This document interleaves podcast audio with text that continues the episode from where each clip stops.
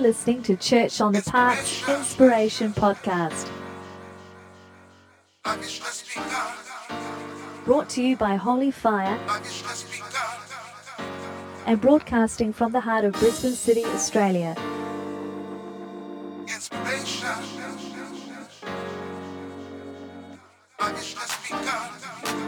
Speaking today is Pastor Glenn Gerhauser. Inspiration.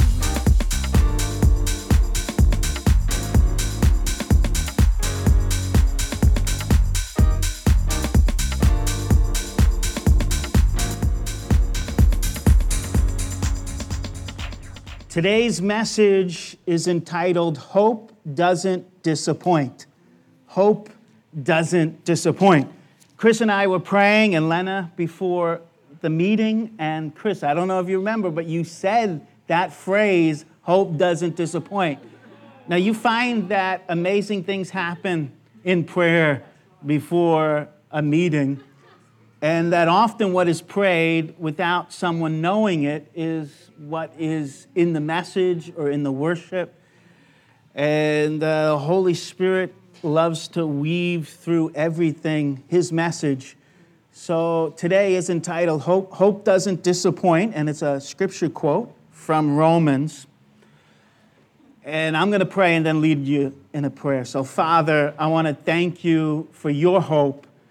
And we're asking that we would rise today with your hope and that you would fill us with your hope as we trust in you. And that hope would be our mindset and what our hearts are fixed on is your hope. Give me grace to share. Let your anointing flow, let your river flow. And let this be a place of your signs, wonders, and miracles. Even for those at home, we pray for those who are listening that you would touch their hearts in Jesus' name. Amen.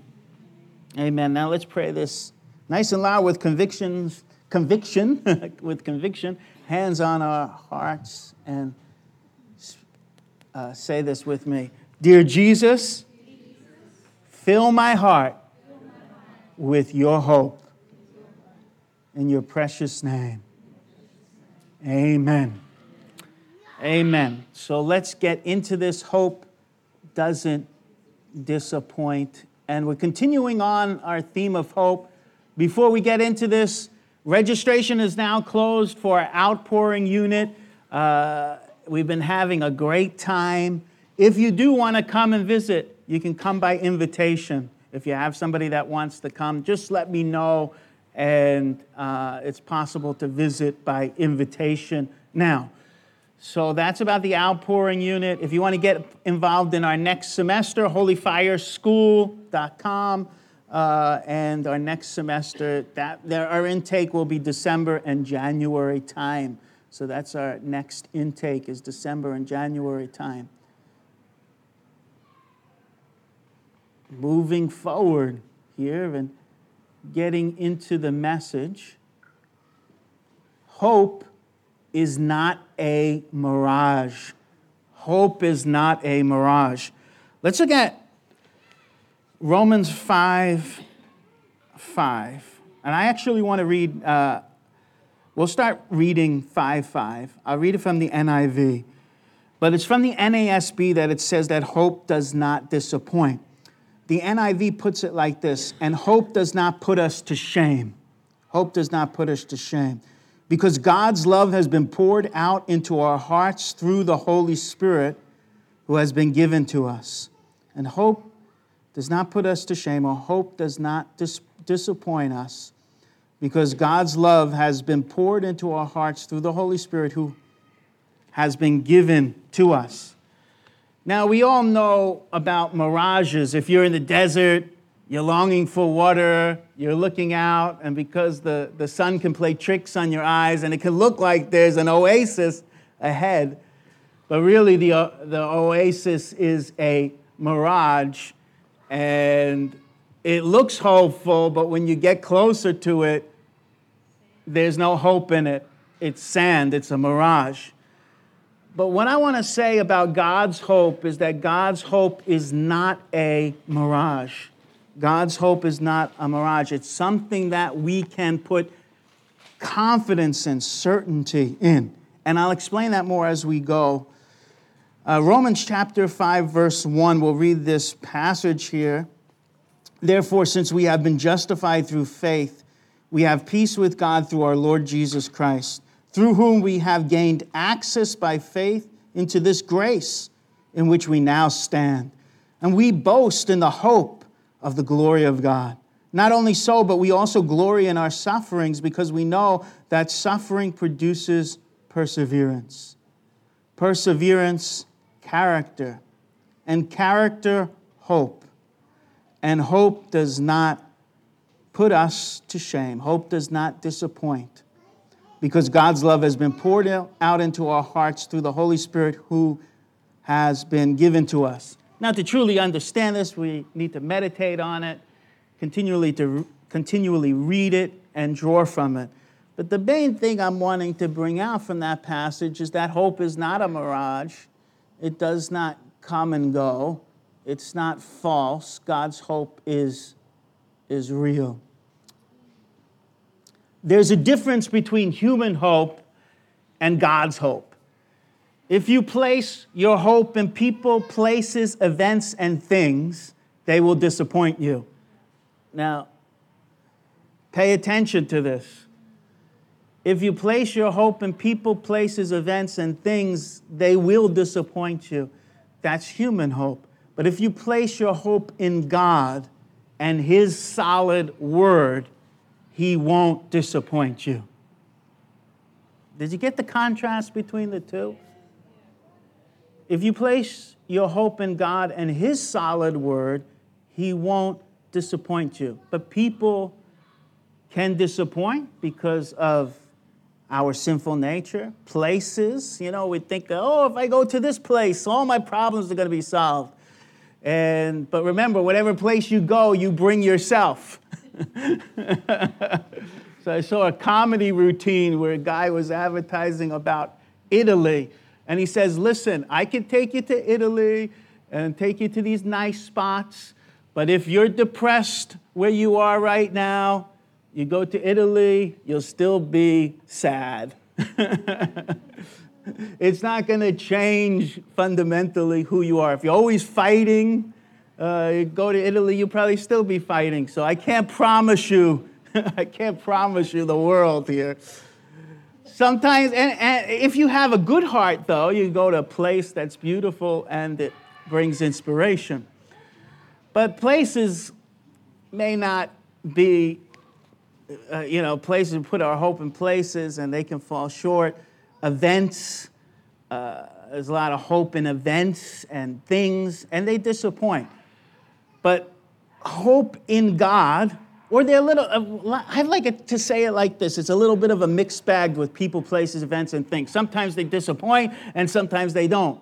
And that's what gets you. Uh, but ultimately, these things will fall short. But if you place your hope in God, and His solid word, He won't disappoint you. So let's develop this some more. Here is 1 Corinthians 13 13. And I want to show you one of, the, one of the things I do is I write out the Greek and then I translate it. I first start with a very literal translation. And I want to bring out three words here. Uh, I won't read it all to you but I also want to, the reason why I want to show you the Greek there is it should look, oh, that looks Greek to me, right? it, the reason why I want to show you that is because a lot of us think that the English version is the, uh, the standard. And really, the New Testament was originally written in Greek and the Old Testament in Hebrew. And the English have come along and hijacked the Bible in some way. Uh, at least some of them have, and thinking that uh, it's the Bible is an English thing rather than from first and foremost from Israel, and then and then written in Greek in the New Testament. I had one incident very recently where I was translating some scripture, and the guy said, How dare you change the King James Version to me? Now, the guy is very zealous out and witnessing here and there. Oh, he said it like this Who do you think you are to change the King James Version? And so I said um, to him, I tried to be very gracious, but I said, The King James Version is not the standard. The standard is the original languages uh, when it, what it was originally written in. So this kind of this this thought that uh, how dare you change whatever your preferred version is uh, can be dangerous. Uh, we should value all different translations that are good, hearing it uh, with a fresh perspective. Now, the first three words there say, but now remains, but now remains. And then we have this word pistis, which we learned in Bible school, pistis. But now remains trust. And then elpis. El peace is the word that we're focusing on today, which is hope. So pistis, elpis, hope. But now remains trust, hope, and agape. Have you heard of agape? Most people have heard of agape. There's a Greek word there, but I'm showing it to you in the original. So now remain pistis, elpis, agape, love. Now, but now remains trust, hope, love. The three things, but the greatest of these is the love. In the original, it's the love. You know, there's a accent there on the love. So, but this is very literal here, but now remains trust, hope, love. The three things, but the greatest of these is the love. So this is 1 Corinthians 13 13. So here's how I translate this in a poetic way. So I first usually start with something literal, and then I go to. Uh, here a, a poetic way, now remains, now remains trust, hope, love. God's dynamic trio, yet the lead role goes to love. So this is how I would like to communicate it, especially this morning. Now remains trust, hope, love, God's dynamic trio. And I'm thinking of a trio of an orchestra or a jazz band yet the lead role goes to love. Now, today we're meditating on hope, but hope cannot, or and, and trust we were meditating on before, but we can never get out of our sight the purpose of trust and hope, and that is love. The lead role goes to love. Oh, where's Valerie? The ducks. Valerie loves ducks. and we have to get our ducks in a row. And by, by this little image, what I'm saying is in order to get to love, you need faith and hope. You need trust and hope to get to love. You're not going to be able to love God or love people without trust and hope. So, trust and hope should always be leading to love. And that's the goal and that's the purpose. Observe the connection between trust, hope, and love in 1 Corinthians 13 13. Love is the greatest of these three.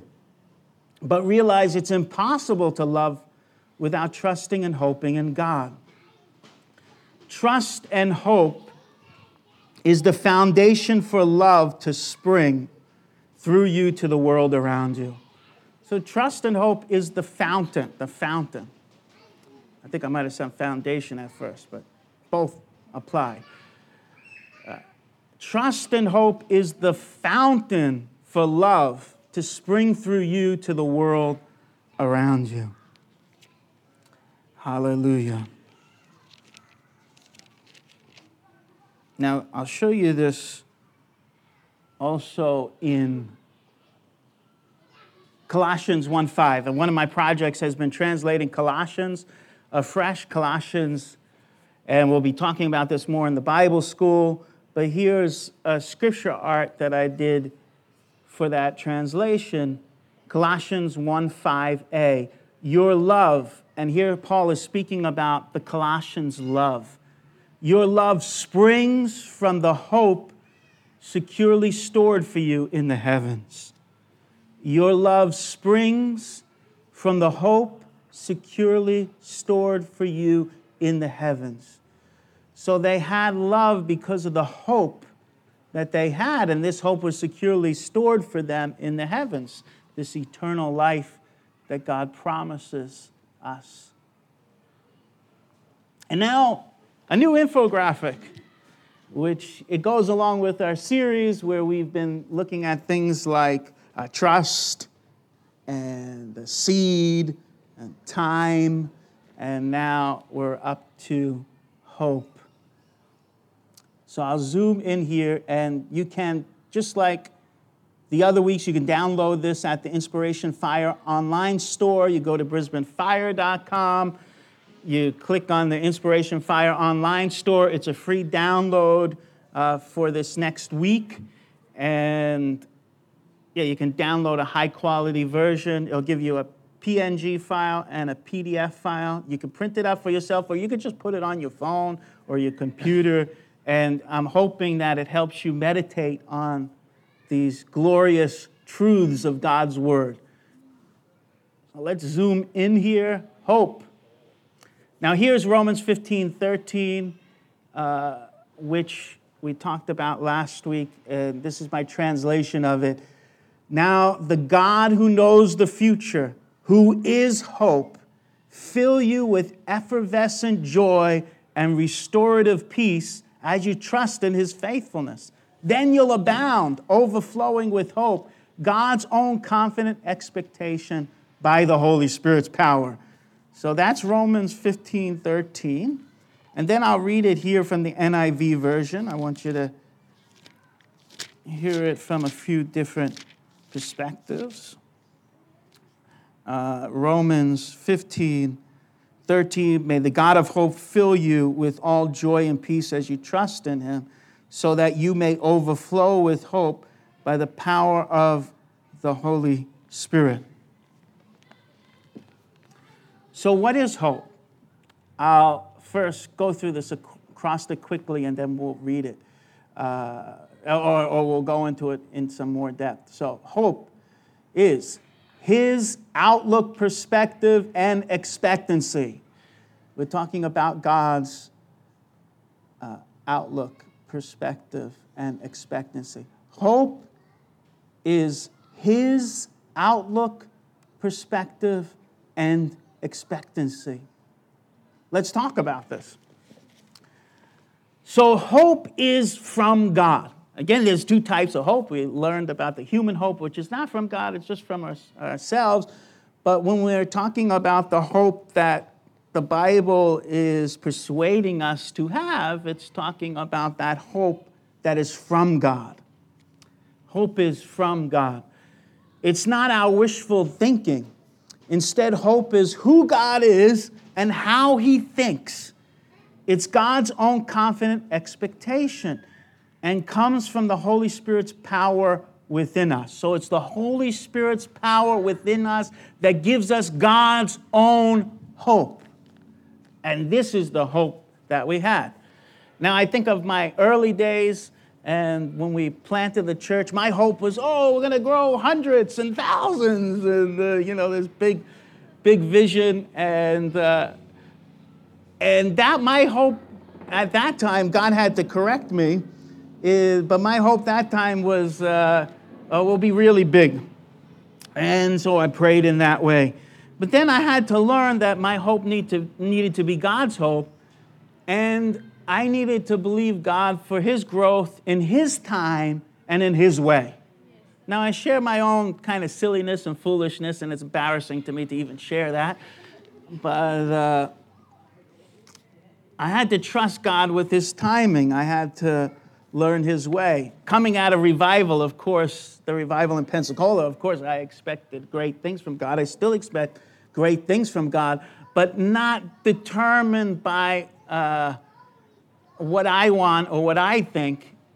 It is a trusting, when we believe for great things from God, we're trusting God's way, God's will, God's time. And so this is important because our hearts get hurt when we think, oh, God didn't meet my expectation. It's, God is not meant to meet our expectation, whatever we put on Him. Rather, our hope is to come from God, and we are to get His hope inside of us, which comes from the Holy Spirit's power within us. So there are great things that we can hope, hope for. According to Scripture, we should be hoping for a great harvest in the end times. But how He does it, we don't know exactly, but we should just say, Lord, use me. Use me. I want to be fruitful for you. How it happens, we, we don't know. We cannot put our uh, dictates on God. So hope is his, is his. And then the next thing is outlook. Hope is God's attitude, his outlook. He knows the future and has already sealed his victory over sin, death, darkness, sickness, and the dead.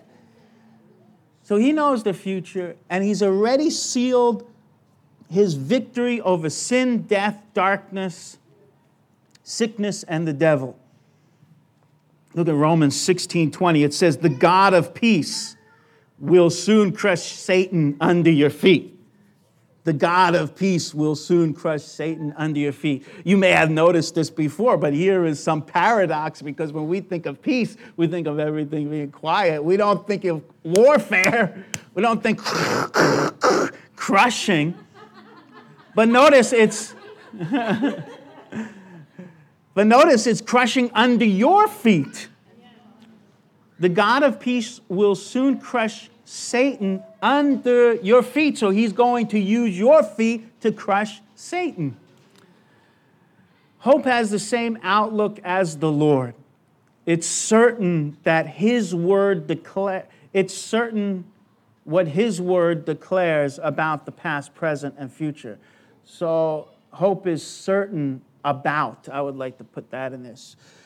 Uh, hope is certain about what His Word declares about the past, the present, and the future. It was His outlook, His attitude, that attitude of victory, of triumph that He has, because He has won the victory and it is unfolding in our time, in our age. So the next thing about hope is hope is God's perspective, perspective. Hope is God's perspective, how He sees things. God sees from above, perceiving the end from the beginning. Hope puts our problems into perspective. It shows us that what matters is His will and His purposes. Hope is like a hot air balloon that causes you to rise above the world's problems. And that's why I have these pictures of the hot air balloons, because hope causes you to rise above the problems.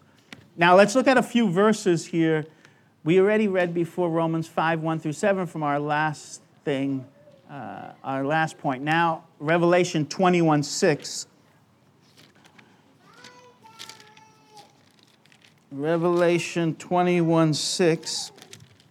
And a whole uh, framework of life should be set by this verse. He said to me, It is done. So this, is a, this was spoken over 2,000 years ago. This is in the book of Revelation, but it, for God, it's already done. It, it, for God, the victory is already won. He said to me, It is done. I am the Alpha and the Omega. Now, we're learning Greek at Bible school. We know Alpha is the first letter of the Greek alphabet, Omega is the last letter of the Greek alphabet. It is done. I am the Alpha and the Omega, the beginning and the end. To the thirsty, I will give water without cost from the spring of the water of life. And, and that's no mirage. If you're thirsty and you come to the Lord for water, He will give it to you freely from the spring of the water of life.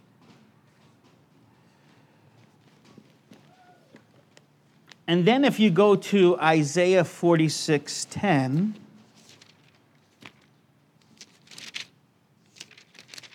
Isaiah 46:10. We read, I make known the end from the beginning, from ancient times what is still to come. I say my purpose will stand, and I will do all that I please. I make known the end from the beginning, from ancient times what is still to come. I, I say my purpose will stand, and I will do what I please. I don't need to make much comment there. I think God says it very clearly. now, Titus chapter 2, verse 13. After 1st and 2nd Timothy, Titus chapter 2, verse 13. Before this, it's talking about the grace of God. And then it says in verse 13, while we wait for the blessed hope Notice that phrase, the blessed hope. While we wait for the blessed hope. Now, what is that blessed hope? The appearing of the glory of our great God and Savior, Jesus Christ. So, Jesus will return again. He will establish his kingdom on earth. He will restore all things. And this is our blessed hope.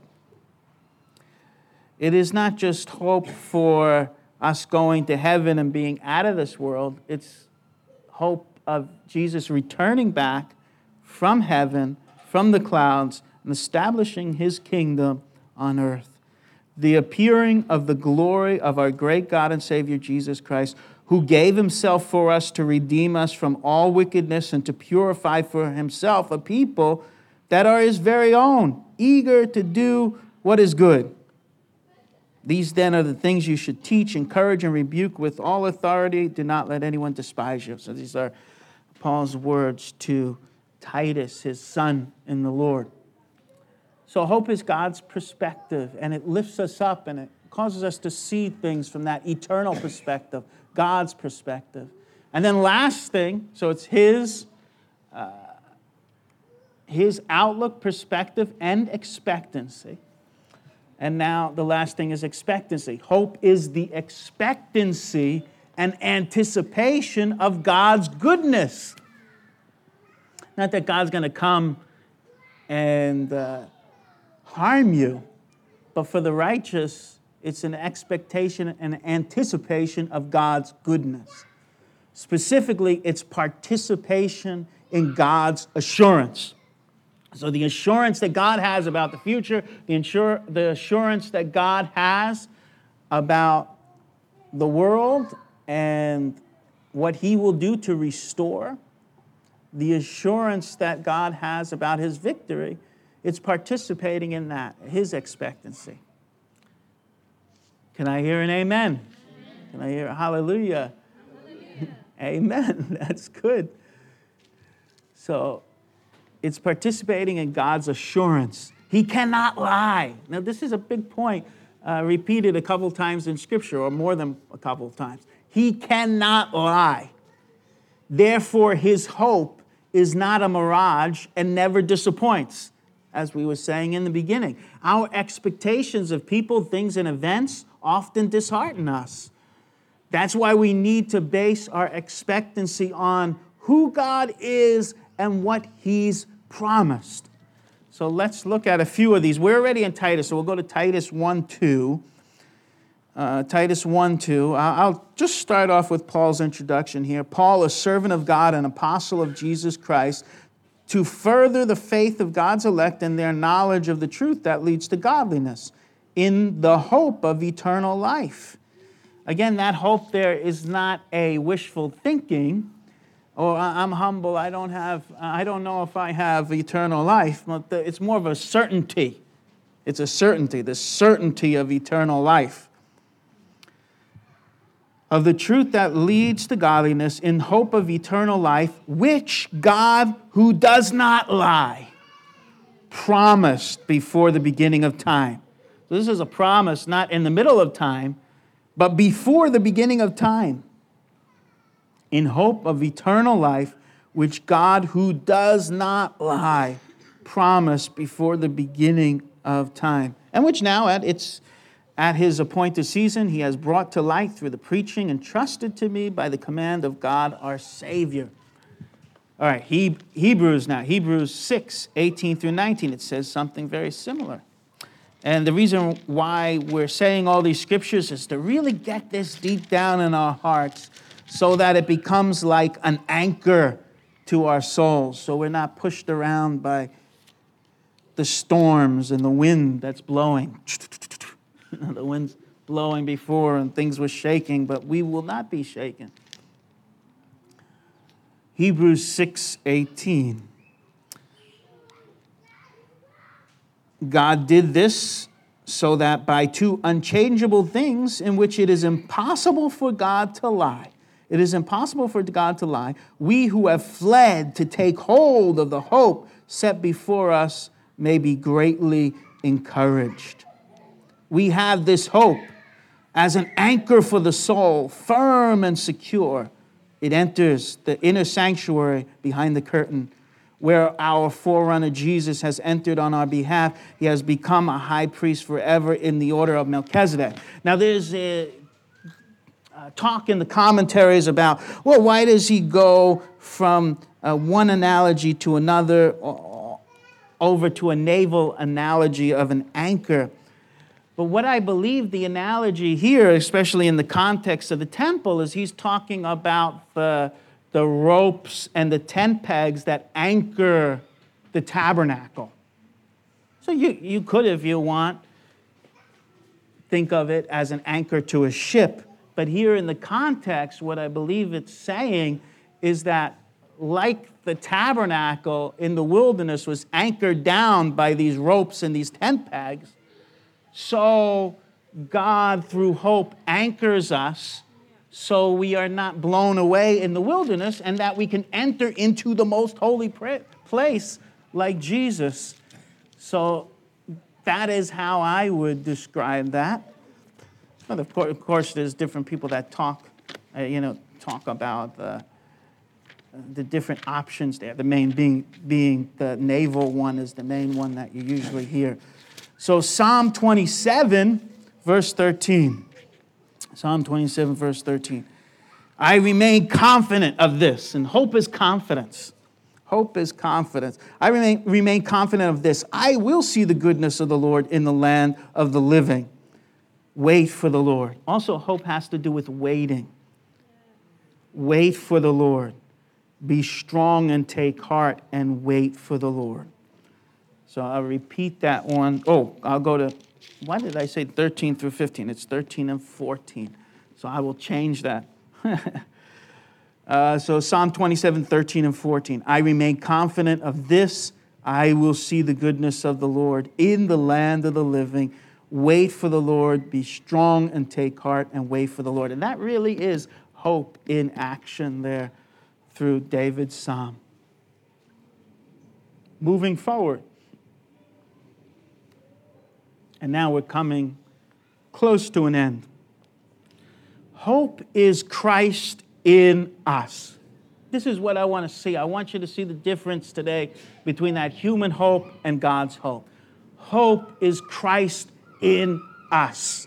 It's Jesus living in us, thinking in us, and adjusting our attitudes to his own attitude.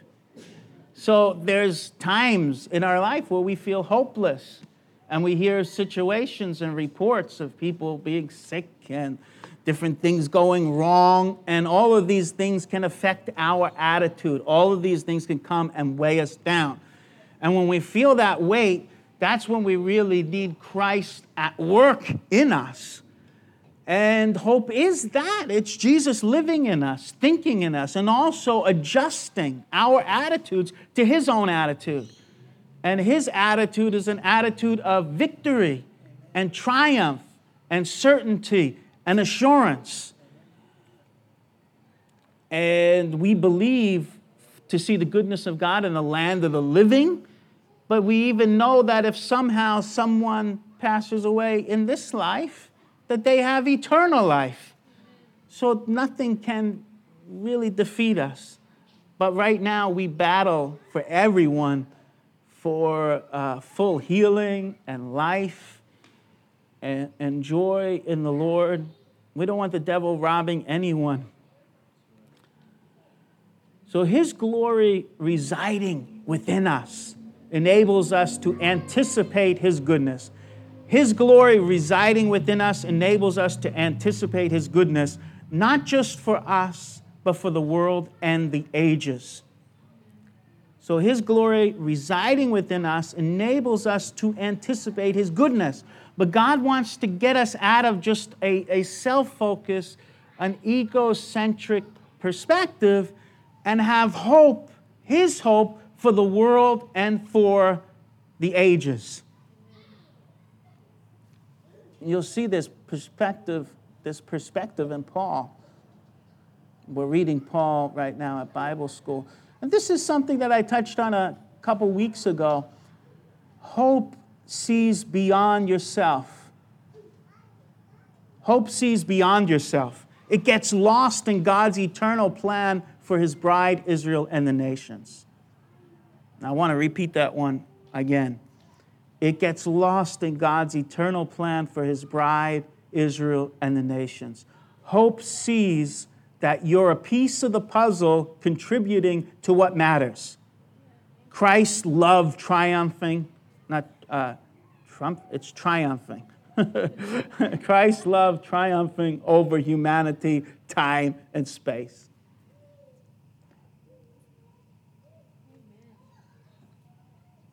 Christ's love triumphing over humanity, time, and space. And that's what matters. And we're a piece of the puzzle in that.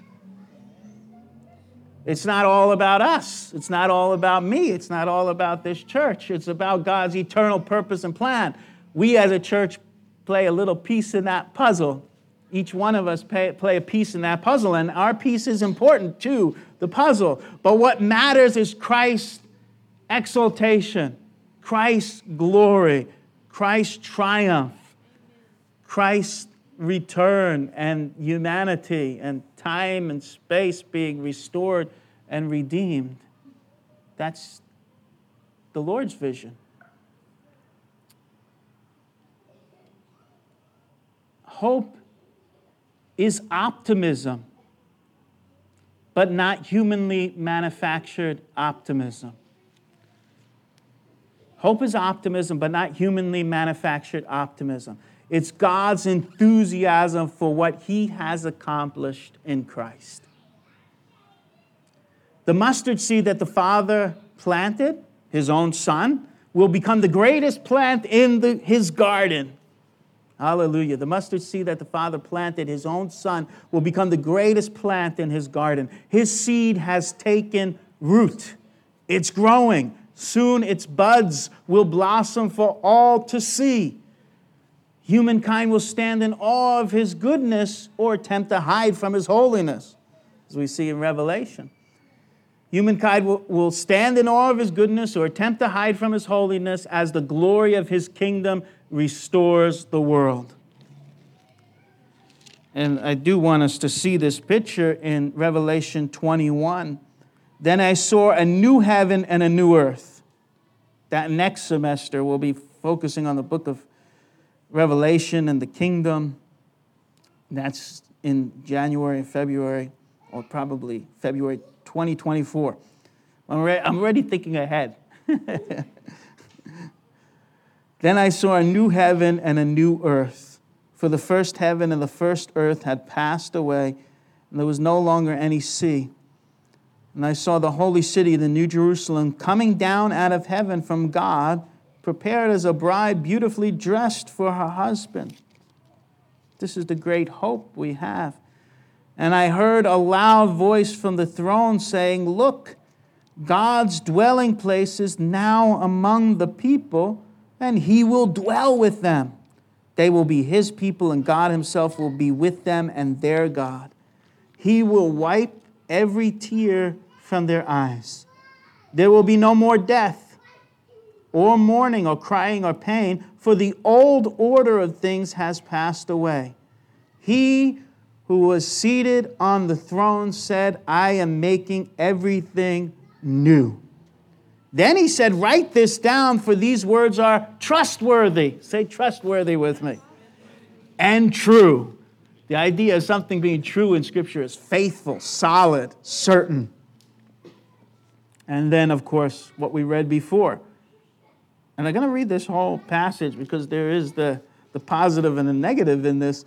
He said to me, It is done. I am the Alpha and the Omega, the beginning and the end. To the thirsty, I will give water without cost from the spring of the water of life. Those who are victorious will inherit all this, and I will be their God, and they will be my people. But the cowardly, the unbelieving, the vile, the murderers, the sexually immoral, those who practice magic arts, the idolaters, and all liars, they will be consigned to the fiery lake of burning sulfur.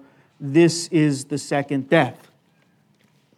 No commentary there, just reading the word for as, as it is. This is why it's important to come to those living waters, find life in Him.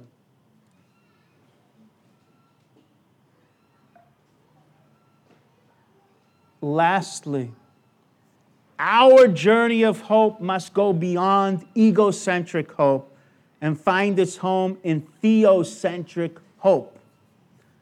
God is the center of biblical hope rather than our self interest. And this is what really, I find what really uh, strikes at our hope or it pops the balloon of our hope is when our hope is based on ourselves and our self interest. And here we need to go up higher, get lost in God's plan, in His hope, in what He is doing. God is the center of biblical, uh, God is the center of biblical hope rather than our self interest.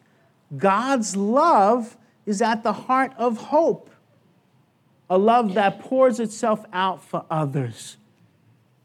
So then we remember what we were talking about in the beginning. These three, re- these three remain. We usually hear it faith, hope, and love. I like to say trust. Trust, hope, and love. Trust, hope, and love. These three remain. The greatest, the lead role is goes to in this trio, the lead role goes to love. And this love gives us hope.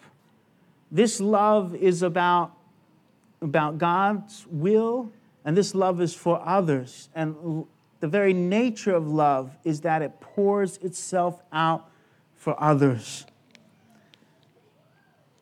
So now we'll, we'll finish reading Romans 5 5, which we started with. And our understanding may not be 100%, on this verse, but the more you meditate on it, the more your understanding grows.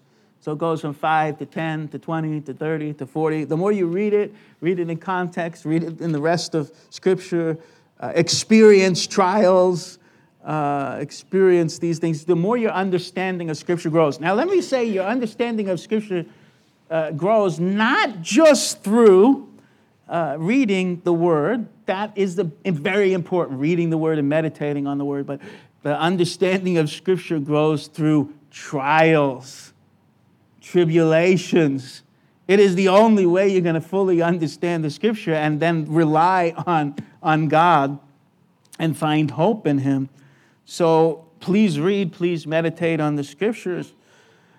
But realize the only way this is going to fully blossom is through the, uh, the suffering. And that's what it says in verse 3. Not only so, but we also glory in our sufferings because we know that suffering produces perseverance. Perseverance, character, and character, hope. You might, uh, you know, sometimes we think of hope coming first. That is a valid way of thinking, but here in this passage, Paul is saying, that hope is actually the product of character, of strong character, because it has to do with certainty, something solid, something strong, something that is developed within us. It is not something that is just a wish or an idea out there, or as human hope, oh, I, I hope that this will happen someday. It has to do with character. That's why it goes from character to hope. It has to do with something that God develops within us. Christ in us, the hope of glory. And character, hope, and hope does not put us to shame, hope does not disappoint, because God's love has been poured out into our hearts through the Holy Spirit. And that love is not just for me, it's for the world around me, it's for my family, it's for my church. It's that I need your love, Lord. Pour it into me. And it's meant to be poured into us so that it flows out of us. Because God's love has been poured out into our hearts through the Holy Spirit who has been given to us. Amen. So now we're going to pray. And then we're going to, I've asked uh, Christine, she had it on her heart. I'm going to ask Christine to pray for Fran because she had it on her heart to pray for Fran.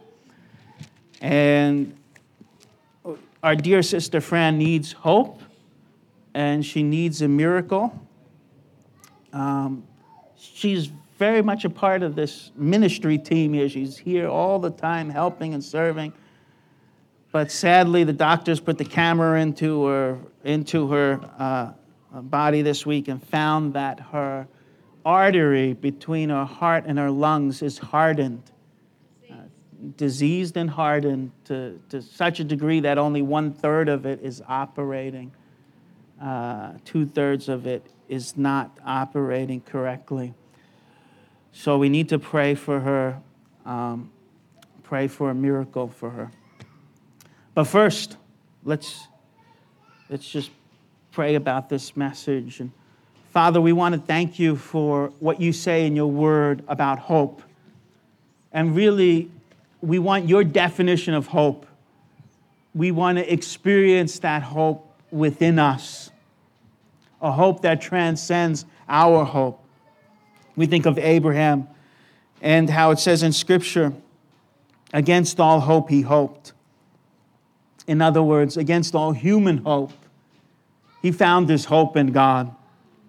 And God gave him life and Sarah life, and they gave birth to Isaac.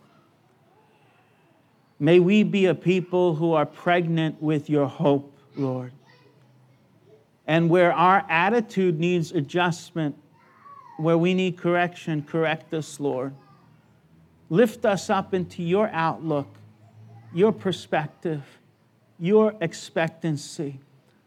Let us be expecting your good and your breakthrough and your power and your love, Lord, being poured out. And Father, this is my prayer for us as a congregation. Pour out your love within our hearts.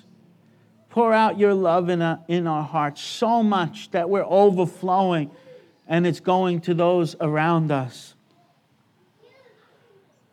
Lord, we just open up our vessel right now the vessel of our hearts, that you would pour your love in. Pour your love in, Lord. Let hope be, let hope anchor us. Let hope lift us. Let your hope become a more and more part of our souls and our thoughts and our thinking. Save us from the hopeless thinking, Lord, that we've all been guilty of. I've been guilty of it. And I know that we all are guilty of hopeless thinking. But that's why we have your word to give us certainty, to give us what is solid. So renew our minds, Lord, today. And as it's just one week till Gideon's and Tabu's wedding, we pray that their marriage would be founded on the hope of Jesus Christ, on that strong foundation, that you would speak to them all this week and you would prepare their hearts above the human preparation that we've been doing. You prepare them, Father, for what is ahead and what they're doing. And you speak to them, and your word, let it be like light to them. Thank you, Father. And for everyone that is contending for a miracle with their bodies, bring, bring them the hope that you are the healer, Lord. You are our healer. You are our restorer. Thank you, Jesus. We give you the glory and the praise.